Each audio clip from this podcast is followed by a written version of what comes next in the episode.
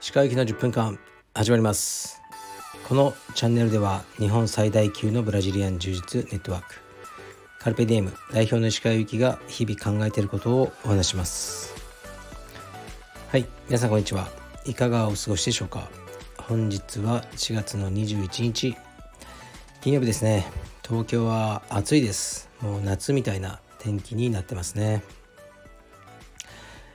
えー、僕は昨日ねついにあのねずっと言ってたレスリングの、えー、練習を開始しました、まあ、腰は痛いけどもう治らないしこれ以上悪くもならないっていうなんか確信があったので始めたんですね。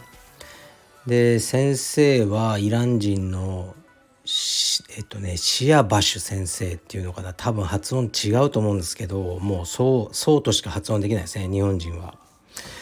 ああ選挙がうるさい。選挙がうるさい。君には投票しないから。選挙うるさいですね本当に。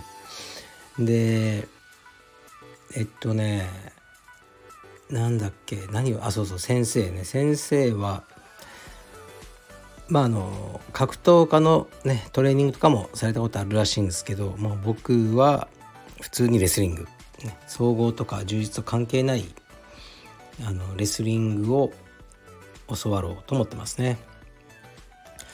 で昨日やったんですけどまあきつかったですね。きつかったんですけどクロスフィットをやっぱ1年間しっかりやってたのでなんかこう足がガタガタになるとかはなかったですね。まあでもね死にましたね。本当に。あの僕のインスタストーリーに今ならまだ見れるかもしれません。えー、っとで楽しかったしまあすごく勉強になりましたね。だから週2回ね1回1時間半のレッスン。これはもう1年間何としても続けようと思います。もう怪我で動けない時は見学。して1年間は続けようと思いますね。でこれはねあのもうまあ自分は楽しんでるんですけど基本的に息子のためなんですよね。息子にちゃんとレスリングのアドバイスができるようになりたいっていう思いからやってますね。だからとね組み方も僕は本当は左足がこのリードレッグって言って前足なんですね。ずっとそれでやってきたんですけどとねまあえっとちょっとねもう膝が悪いっていうのもあって左膝。でその腰のバランスとかがもうガタガタらしいんですね僕。でうちの息子は右構えなんですね。先生が右構えなので右構えにしたんですねうちの息子は。でやっぱ教える時にこうごちゃごちゃになるんで僕も右に変えたんですよ昨日から。ずっとそうしようと思ってたんですね。これもなんか息子のためにですよもう構えを変える。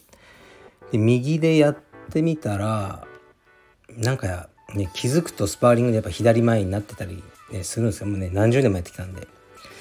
でもいい気がします。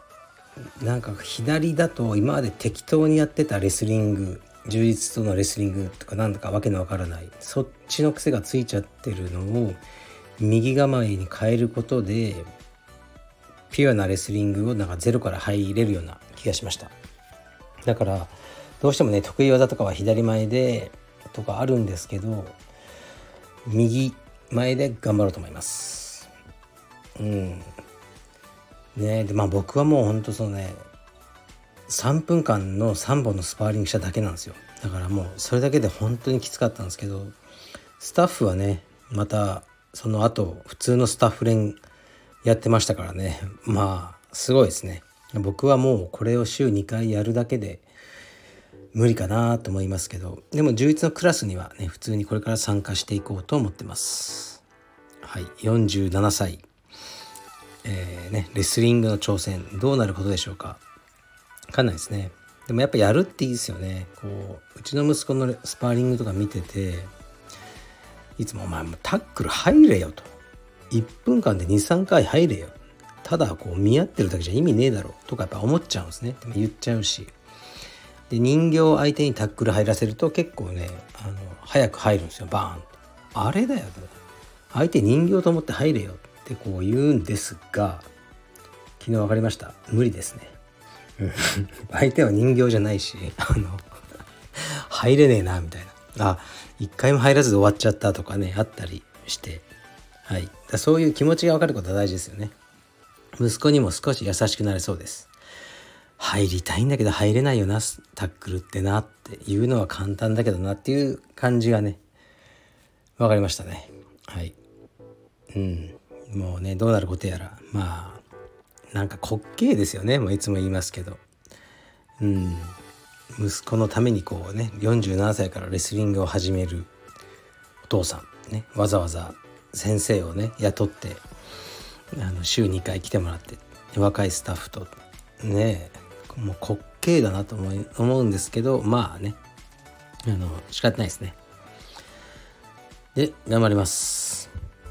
あとはご報告最近ご報告してるあのあれですね。僕があの OCN あのプロバイダー契約からねこの今1年もうほぼ1年間あの契約を、えー、やめることができずに苦しんでますね。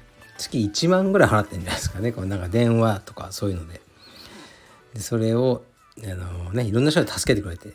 ついに昨日僕は OCA のお客様番号が分かりました。意外なところにありました。これをねあのレターで指摘してくださる方がいてその番号をゲットしました。ありがとうございます。ゲットしたので電話してみました。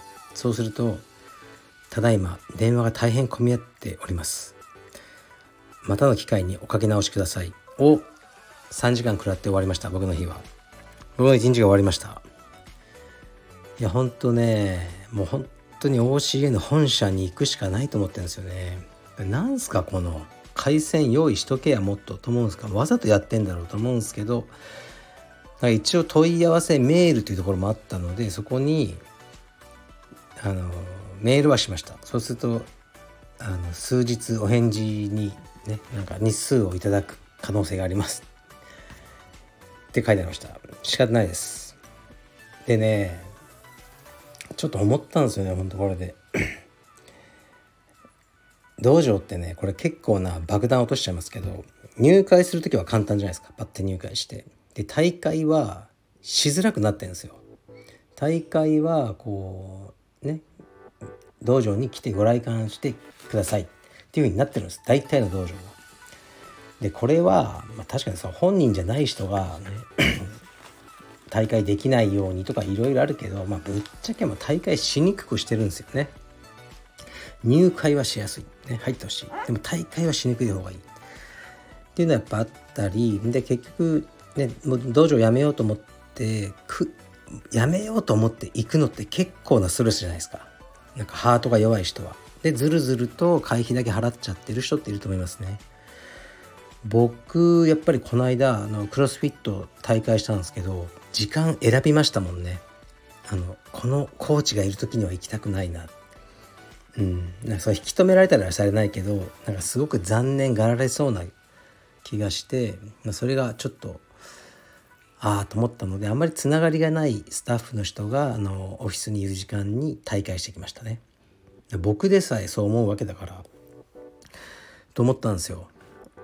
でもこれって、まあ、本当はなんかもう嫌だなと。俺は OCN じゃねえぞと思ったんでカルペディム青山はもう電話かメールで大会 OK にしようと思いますね。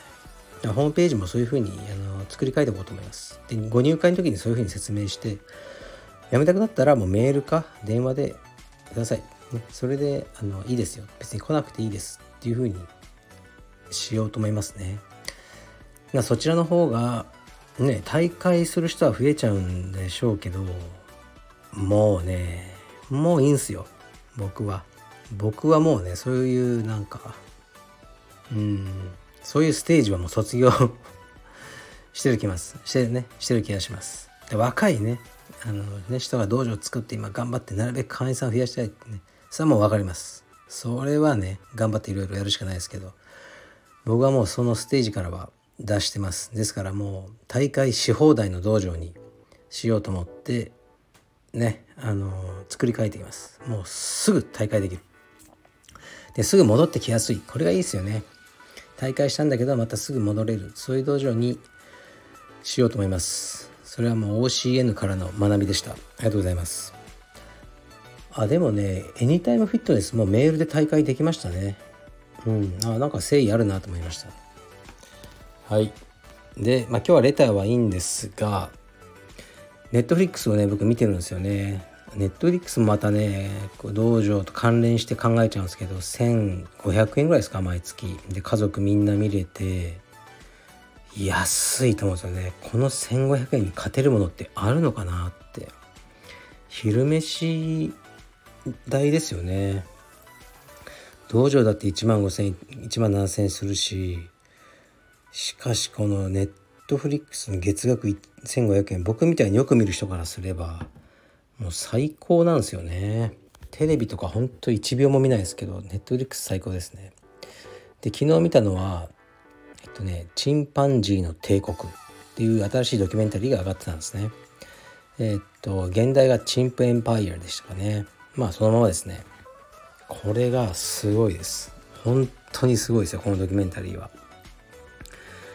チンパンジーのこの生態とかまあ科学的な見地よりもそのチンパンジーたちを一人一人のキャラクターをしっかりと描いたっていうね1時間でまあ4話ぐらいで全部見ちゃったんですけどある意味ね人間より人間っぽいんですよね。DNA の98%が人間と同じだからほぼ人間なんですけど人間がこう社会的にこう理性であの抑えてる部分が抑えられてないんですね。そこが2%の違いかもしれないですね。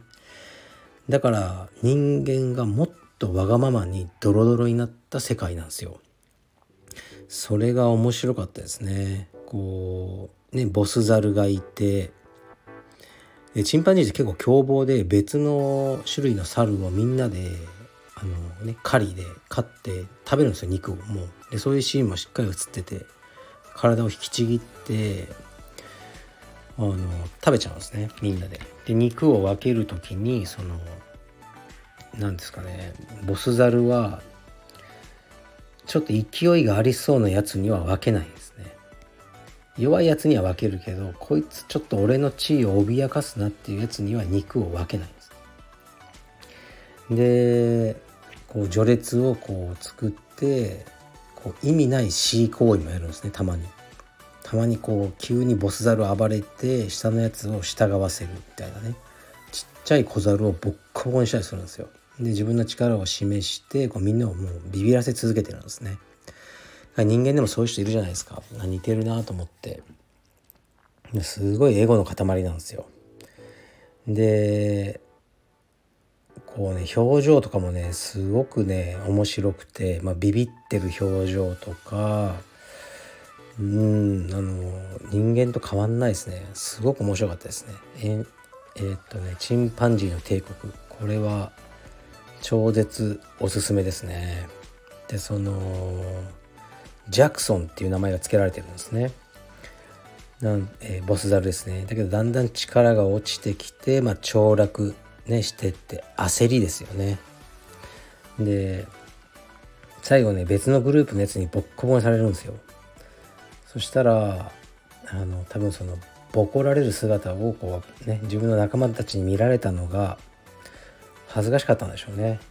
こう群れから、ね、離れて一人でこう暮らし始めたりとかねそういう姿もねほんと人間の社会みたいな感じで面白かったですね。で最後ね面白かったのがジャクソンとかこうミランダとかこう結構ねおしゃれな名前が付いてるんですよ一匹一匹に。ね、一頭一頭に名前が付いてるんですけど最後にちょっと出てきたあの雑魚キャラみたいなチンパンジーの名前がトシでしたね。トシあのすごいあの面白かったですね。はい。というわけで今日もいろいろと話をしました。で月曜日に服部くんをゲストに迎えて、ね、この世界のスーパースター服部ミスター服部を迎えてコラボ収録するのでミスター服部にあのー、ね質問とか僕らに何か話してほしいってことがあったらレター待ってますはいじゃあ失礼します